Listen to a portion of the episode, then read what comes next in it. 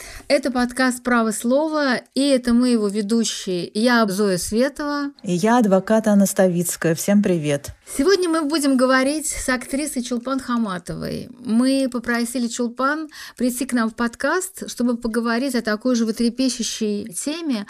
Будем говорить о людях искусства, об артистах, режиссерах, об их отношении к тому, что происходит в России, и о той особенной роли, которую они могут сыграть э, в обществе, в протесте. Э, добрый день, Чулпан. Здравствуйте. Добрый день. Чулпан, помните, как э, у Евгения Евтушенко у него есть такие знаменитые стихи Поэт в России больше, чем поэт. Я всегда перефразирую эти стихи, и вот в данном случае мне хочется перефразировать и сказать, что артист в России – это больше, чем артист. Знаете, у нас в России в отсутствии таких э, нравственных авторитетов, людей, на которых хотелось бы равняться, как идеал для подражания, артисты часто, они как раз вот и выполняют роль таких авторитетов и своеобразных лидеров общественного мнения. Вот вы, например, Чулпан, вы подписываете письма, открытые письма. Недавно, помните, было такое большое письмо интеллигенции, где говорилось о жестоком разгоне протестных акций в защиту Навального. Подписали вы и письмо, которое я составляла о том, что адвокатов не пускают в отделение полиции. Зачем и почему вы это подписываете? Вы же могли прекрасно жить без того, чтобы подписывать эти письма. Сначала я бы хотела высказать свою точку зрения по поводу веса или морального авторитета артистов. Мне кажется, что вы преувеличиваете это. Если это и есть, то где-то в каких-то узких кругах я это вижу по благотворительной деятельности, что скорее сейчас авторитетами, конечно, пользуются как это охотники душ в Инстаграме или в Ютубе. И это совсем другие аудитории, нежели чем там у артистов, пусть даже самых известных. Почему я подписываю? Потому что ну, я вижу, что это несправедливо. Мне хочется, чтобы мир двигался в, в сторону справедливости и честности. Я считаю, что когда нарушаются права, тем более базовые права, я не могу просто пройти мимо, вот и все. Но вы же, наверное, не все письма подписываете, вы их читаете. Вот для вас именно самым важным таким принципиальным является, когда нарушаются базовые права человека, да? Да, я вот вообще не хочу влезть в политику, хотя я в нее уже влезла давно, опосредованно так получилось. Но я вообще не хочу как бы касаться э, какой-то политической составляющей. Я просто радею за человека как такового. Так не должно быть. У нас есть закон, этот закон должен э, исполняться. Он не исполняется. Я против этого. Ну вот вы, Чулпан, сказали о том, что вес у актеров как-то не очень а, велик, но вот э, перед акциями в защиту Алексея Навального несколько артистов, ну вы, наверное, знаете, в Инстаграме записали ролики о том, что происходит вот сейчас у нас в стране. И вскоре мы все узнали, что фамилии некоторых а, из этих актеров, а, что называется, стали всплывать в так называемом санитарном деле о, о нарушении эпидемиологических норм. А, узнали мы об этом а, благодаря тому, что адвокат Лю, Любови Соболь выложил а, в Facebook часть этого допроса, и э, в этом допросе Любовь Соболь, э, в частности, спрашивали, знает ли он Яну Троянову, Варвару Шмыкову, Александру Бортич, то есть э, именно тех актрис, э, которые достаточно активно э, стали высказывать свою позицию. А потом появилась новость, что фотографии Шмыковой сняли с сайта центра имени Мейерхольда с Бортич, вроде бы какие-то контракты не продлили, и с Яной Трояновой тоже. Вот с вашей точки зрения, почему такая реакция у власти? Слушайте, ну мне даже, я, честно говоря, в замешательстве. Я не знаю, как комментировать вот эту глупость глупость. Ну, я просто... Ну, я с вами тоже согласна, что это глупость, но почему, как вы думаете, почему такая реакция странная? Ну, потому что это глупые люди. Я правда, я... Видимо, они хотят выслужиться перед начальством. Я даже не могу это объяснить вот ни с какой точки зрения. Вот Варе Шмыковой от того, что ее страницы есть, на этом сайте. Нет, ей не горячо, не холодно вообще. Она талантливая актриса. И как бы что они хотели этим сказать? Просто напугать, что в следующий раз Чулпан Хаматову уберут из э, сайта. Ну, как бы я даже, честно говоря, не знаю, как реагировать. Я считаю, что это ну, бред. Вы сказали, что это глупость. Вы считаете, что те, кто пытался э, какие-то репрессии, да, условно говоря, по отношению к Варе Шмыковой э, устроить, да, вот были такие сообщения, что Александру Бортич вроде бы с каких-то проектов сняли, но Юлия Аук рассказывала о том, что ее э, сняли с сериала из главной роли через некоторое время после того, как она давала интервью на немецкую волну. Ну, то есть мы видим, что есть вот какие какие-то такие а, все-таки, ну, преслед... ну, их нельзя, может быть, назвать преследованием, но... Реакции сто процентов какие-то были. Зоя, ну, слушайте, а, они и были всегда. Ты обидел там кого-то, а, я не знаю, какого-нибудь начальника телеканала. Ну, я была сама много раз в каких-то черных списках. Дальше просто нужно смотреть и держать руку на пульсе. Если это будет прогрессировать, то тогда уже понятно, что мы правда перешли вообще в новую реальность. То есть мы уже в ней сидим по уши. То есть вы считаете, что пока еще не перешли в эту новую реальность, что это просто какие-то маленькие эксцессы? Ну, надеюсь, я очень хочу надеяться. Конечно, она новая, безусловно. Угу. Но я все-таки хочу надеяться, что э, дверь еще не захлопнута. Ну, вы вообще потрясающий оптимист. А вот, например, я говорила с Леной Кореневой, она чуть-чуть постарше вас, и она э, иначе немножко смотрит э, на вещи. Она называет то, что происходит вот с артистами, в общем-то, какими-то репрессиями. Она считает, что они стали более явными, потому что сама власть перешла к более жестким репрессиям, и потому что власть теряет популярность. Почему сейчас власть э, резче реагирует на участие известных людей в политике по сравнению с тем, что было еще 2-3 года назад, когда поддерживали Юрия Дмитриева, выступали в поддержку Кирилла Серебренникова. Э, я думаю, что эта общая атмосфера, в общем-то, сгущается, репрессии усиливаются в целом по стране, прошлым летом, э, когда избивали людей на улице, которые пришли на встречу с этими э, кандидатами в депутаты и даже теми, кто э, в муниципалитетах представляет свои районы. Вот это началось прошлым летом.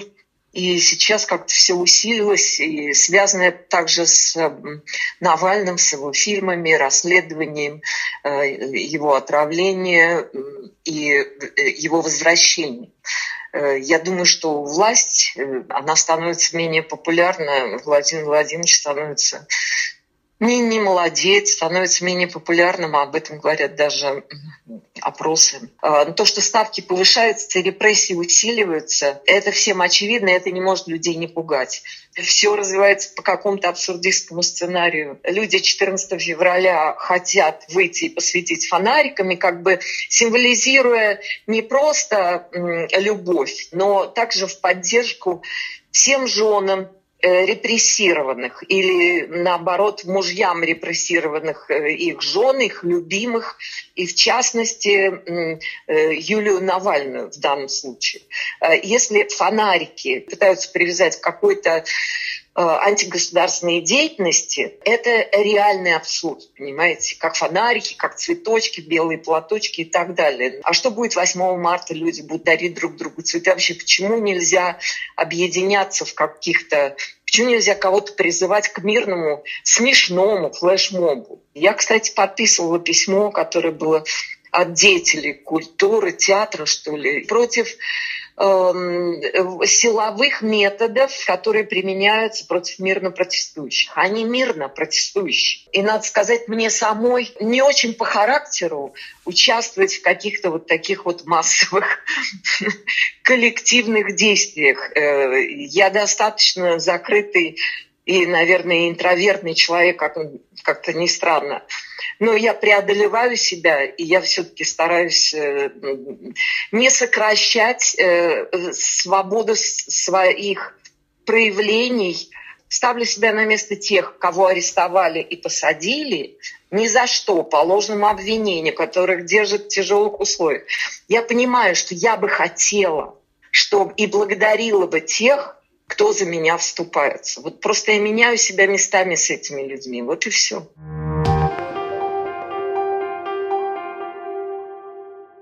Хоть вы оптимистка, и вы считаете, что дверь не закрыта до конца, я тоже всегда считаю, что диалог нужно вести до последнего, но все-таки вот скажите, когда вы решаете, что вы должны возвысить свой голос в чью-то защиту? Я помню, это потрясающий э, ваш выход, когда были обыски в Гоголь-центре и дому Кирилла Серебренникова, и вот была такая импровизированная пресс-конференция, там были вы, Евгений Миронов, и вы сразу же выступили с таким очень жестким протестом против этих обысков. А потом вы выступали, по-моему, в защиту Юрия Дмитриева, записывали тоже какое-то обращение. А вот вы считаете риски? Или вы просто вот в этот момент вы не думаете о том, что может вам за это быть? Что вас могут вдруг не снять в каком-то фильме или, я не знаю... Ну, не, сня- не снять в фильме – это вообще ерунда, честно говоря. Это просто не вопрос. Фонд «Подари жизнь» — это мой основной риск. И здесь, конечно, страшно очень. То, что может пострадать это дело, да, страшно. Да, рассчитываю риски. Да, они есть. Потому что в, ну, я не знаю, по каким правилам, то есть правил не существует. Поэтому невозможно предугадать, как бы, кто в эту рулетку попадет следующий. А вообще известность защищает артиста? И больше рискует известный человек или неизвестный? Ну, когда открыто выступает э, с чем-то э, критическим в отношении власти. Да, защищает, конечно, больше э, внимания, да, если я неизвестный человек, ко мне не будет такого внимания ни, ни журналистов, ни общественников. А если ты известный, да, но тоже до определенного момента. Дальше машина едет э, этими своими гусеницами, давит э, все живое, переламывая кости. И ну, дело Кирилла для меня лично или дело Дмитриева. Ну, Кирилла, может быть, в большей степени, потому что он более известный. И кино снимал, и спектакли ставил. Как бы в итоге никакой защиты не произошло. А вот мне всегда было интересно история с Михаилом Ефремовым. Конечно, это такая ужасная история, это, в общем, ну какая-то безумная, с моей точки зрения, судьба, а, которая его постигла. Он действительно совершил преступление. Но мне показалось, поскольку я все-таки много лет пишу о судебной системе, и говорила, вот мы говорили с Аней, в частности, в подкасте с судьей, один бывший судья, который судил людей именно за ДТП. И поговорив с ним, я все-таки пришла к убеждению, что та жестокость наказания, которая была по отношению к Михаилу Ефремову, все-таки она несоизмерима с практикой да, по этим преступлениям. Никогда, как мне кажется, людей, которые впервые э, совершили такое смертельное, даже смертельное ДТП, их не осуждали на такой большой срок. Э, и мне кажется, все-таки ему добавили за то, что вот он участвовал в этом таком абсолютно оппозиционном, очень таком критичном по отношению к власти власти проекте «Гражданин-поэт». А вы думали об этом? Как вы считаете? Да, я согласна с вами, что мера наказания была какая-то зашкаливающая. Я, честно говоря, не очень в курсе деталей. Предполагаю, что выбор адвоката был неправилен. Может быть, вы правы, может быть, это связано с его гражданской позицией. А может быть, из-за того, что адвокат повел все дело куда-то не, не в ту сторону. Не знаю. Ну, когда человек заявляет, что он не виновен, а все знают, что он виновен, ну, это как-то сильно подшатнуло это дело. Я вот тут соглашусь с Чулпан. А, ты знаешь мою позицию, Зоя. Я тоже считаю, что здесь э, дело в том, как себя вела сторона защиты.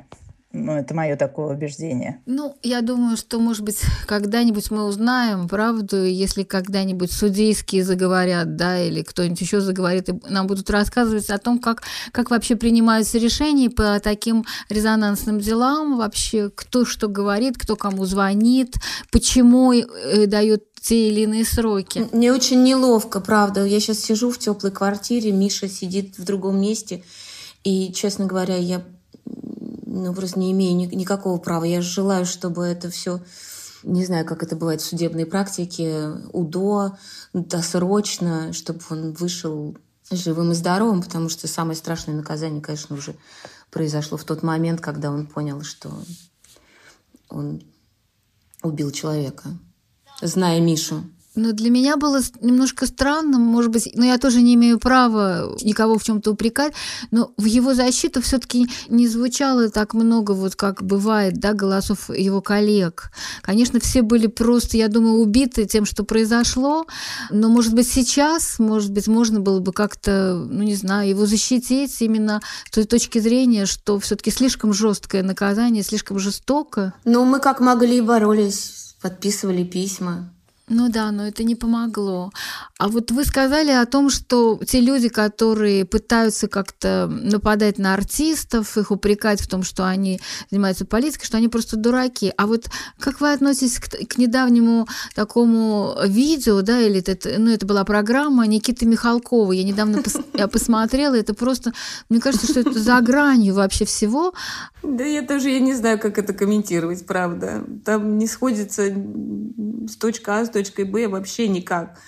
Причем здесь, почему были объявлены их гонорары, почему они должны говорить спасибо, за что? За то, что они... Не, ну почему объявлены гонорары, это совершенно понятно. Ну, это же, ну как бы, ну... Никит Михалков, он же выразился совершенно однозначно. Ну это же не, не благородно, да? Они-то не могут объявить его, его гонорары. Ну это же другой вопрос. Ребята заработали... Нет, но ну, он же сказал, что видите, как они хорошо живут при Путине, получают такие гонорары и чем-то еще и недовольны. Как такое может быть? Послушайте, но эти гонорары звучали как пособие по безработице, правда, что вот они такие ниоткуда не возьмись, вдруг э, вышли и сказали, а платите-ка нам столько. Получая такие гонорары, а названы они были потому что, э, потому что большинство граждан России такие деньги не получают и в месяц, а тут типа за один съемочный день и дальше перечисляются цифры, и вдруг эти люди недовольны для того, чтобы они э, получали такие гонорары, они сначала долго и упорно работали и зарабатывали себе имя.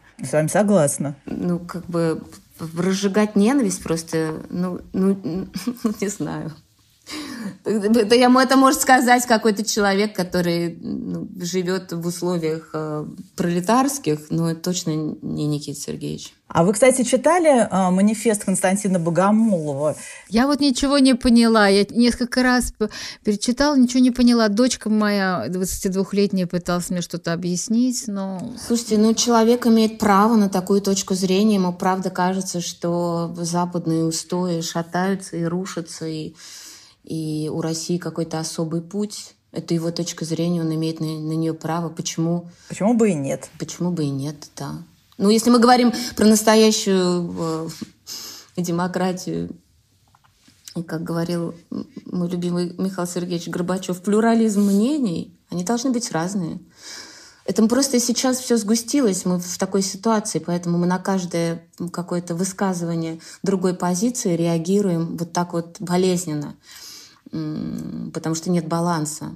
А в принципе, если бы была возможность выходить на мирные митинги и демонстрации, высказывать и такую точку зрения, и такую точку зрения. Если бы был этот баланс, нас бы это так не шокировало. Но мне кажется, многих э, шокировала какая-то несвоевременность вот этой статьи. Такую статью можно было написать, да, когда было, ну, условно говоря, когда какое-то мирное время, можно сидеть, попивать кофе, я не знаю, красное вино где-то на какой-то прекрасной террасе, обсуждать, какая ужасная Европа, а вот как мы хорошо живем или плохо живем. Но сейчас, в начале февраля и в конце января было ощущение какой-то гражданской войны, да, и вдруг появляется такая статья, мне показалось, что, может быть, это для того, чтобы повестку как-то сбить.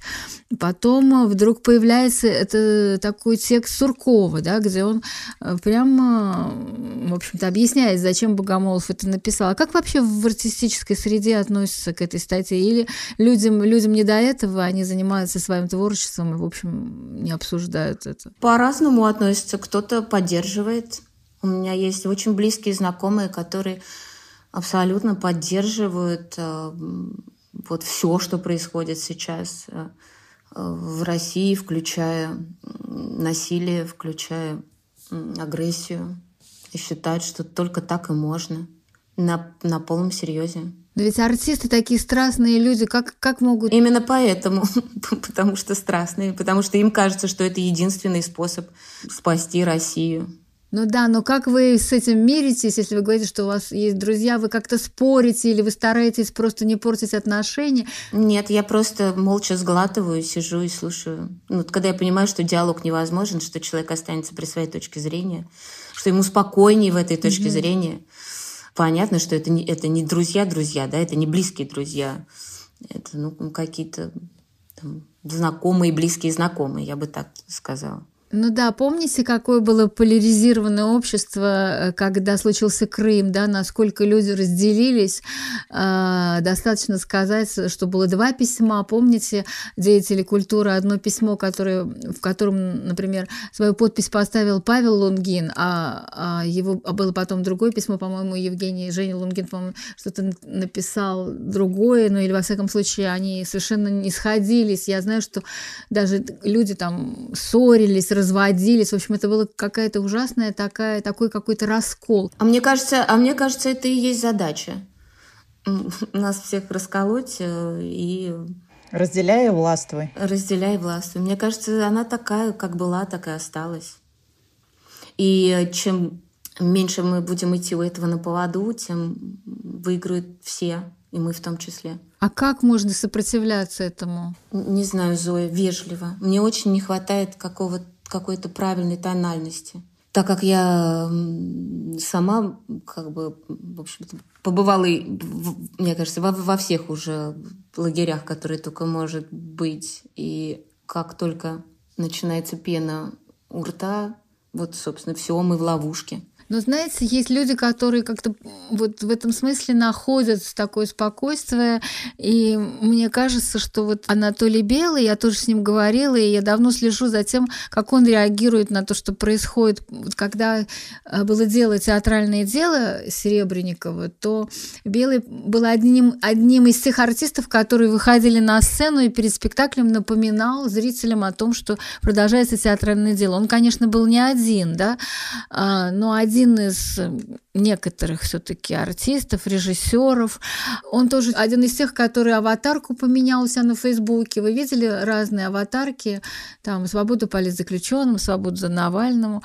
Вот. И я его спросила, что делать вообще артистам вообще? Ну, смешно, конечно, наверное, глупо отделять артистов просто от людей. Ну, как я уже вначале сказала, мне кажется, что артисты для общества это, ну, это действительно такие моральные авторитеты. И вот дальше я с ним записала такой очень короткий комментарий, и он говорит о том, что нельзя молчать, нужно говорить, потому что если мы будем молчать, то с нами могут сделать все что угодно. Вот давайте его послушаем.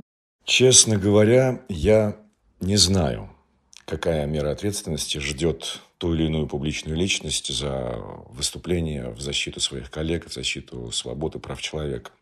Не знаю в том смысле, что мы не знаем никто, что ждать от властей в следующий раз, какой будет их следующий шаг.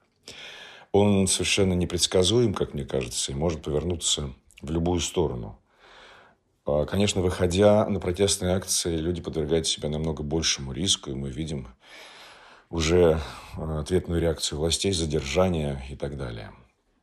Выступая в соцсетях, а, я это делаю просто потому, что действительно сейчас нельзя молчать, не просто потому, что нельзя молчать, а потому что своим молчанием, если мы будем молчать, мы таким образом подтверждаем и молчаливое согласие э, как безнаказанности да, властей.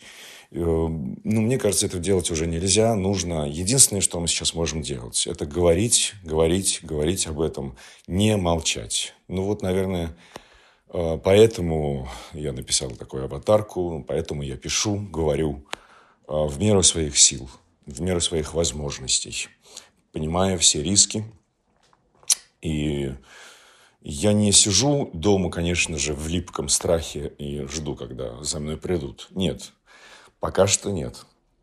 И пока есть возможность, пока дают нам говорить, нам надо говорить. Потому что если мы будем молчать, то ну, с нами могут сделать все, что угодно. Ну, как-то так. Я хотела вас спросить, вы согласны с тем, что не надо молчать, нужно продолжать говорить, как вы говорите, искать правильную интонацию и, и быть живым, да, и реагировать на то, что происходит? Ну да, я считаю, что да, я согласна с Толей. А, я точно не могу свою точку зрения перекинуть или навязать кому-то из своих коллег, но делать вид, что все в порядке, тоже не получается, потому что, ну, потому что все кровоточит там внутри, и ты кусаешь локти от собственной беспомощности и бессилия. Что тоже плохо, конечно. Конечно, хочется какого-то чего-то конструктивного, какого-то мудрого политика, который скажет, как выходить из этой ситуации, как действовать, как сделать так, чтобы мой голос был услышан, наш голос был услышан.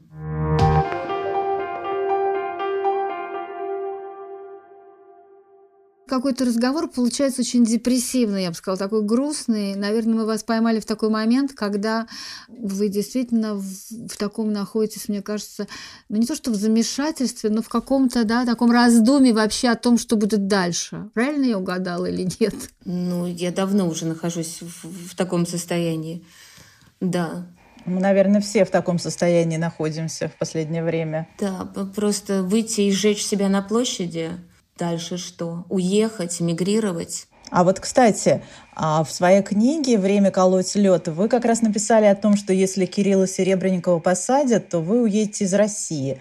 А сейчас вы думаете об эмиграции? Да, его не посадили. Это очень, слава богу. Хотя не объявили, эм, что он невиновен. Вот из-за того, что сейчас происходит в России. Да, я думаю, но я не хочу уезжать из России. Я люблю свою страну. Я хочу продолжать дело, которое мы с Диной Корзун начали 15 лет назад. Я хочу развиваться как актриса. Мне нравятся люди, которые здесь живут. Я жила в двух странах за пределами Российской Федерации. Мне не нравятся так сильно люди, которые там живут, в отличие от русских. Русских я имею в виду всех живущих в Российской Федерации. Я хочу здесь да, и я, кстати, тоже хочу жить именно здесь. Я тоже хочу жить здесь, но мне кажется, что несмотря на весь ужас э, последних недель, да, ареста Навального, которому предшествовало его отравление, вот этих акций протеста, которые закончились такими жесткими репрессиями, несмотря на все это, меня поразили люди, как вы говорите, Чулпан, вот вы правильно очень сказали, что есть люди. Меня поразили люди, которые, которых, которых задержали, которые сидели в этих застенках в этом центре э, спец приемники Сахарова. И я с несколькими из них говорила, и замечательно они рассказывают, что у них там был клуб по интересам, они там читали друг другу какие-то лекции. Да-да, нет, нет, сгибаться нельзя, конечно. Да, поддерживать друг друга, подписаться на, на всевозможные УВД-инфо, все организации, которые помогают пострадавшим. Знаете, что меня поразило? Я просто быстро сейчас э, расскажу. Когда у меня были... У меня есть программа, как бы условный творческий вечер.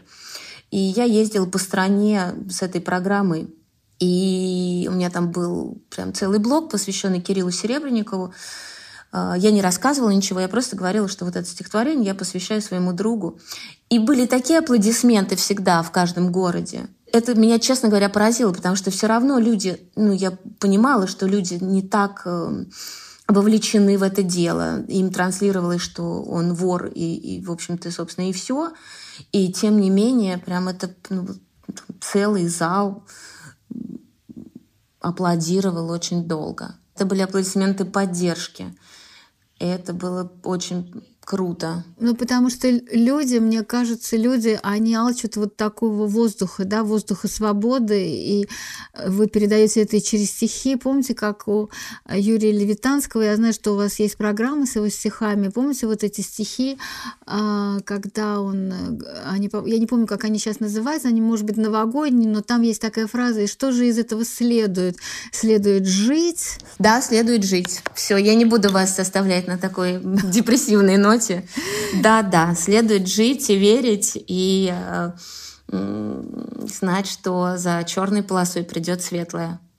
Придет. Хорошо, спасибо, Чулпан. Спасибо. Спасибо. Это был подкаст «Право слова», и мы говорили с Чулпан Хаматовой. Мы хотели поговорить о таких, ну, не репрессиях, но каких-то нападках да, на артистов, э, о том, о чем они рискуют, когда они решают не молчать и поддерживать протесты. Но разговор наш получился несколько грустным, вот, хотя закончился он на такой, ну, все-таки на оптимистичной ноте. Спасибо, Чулпан, и будем стараться, чтобы все-таки все было хорошо. И слушайте наш подкаст каждый вторник в Apple Podcast, CastBox, в Яндекс Музыке, ВКонтакте, в Мегафон подкасте, в Букмейте. Ставьте лайки и пишите свои комментарии. Всем пока. Да, всем пока. Счастливо, Чулпан. Спасибо большое. Спасибо. Всего доброго.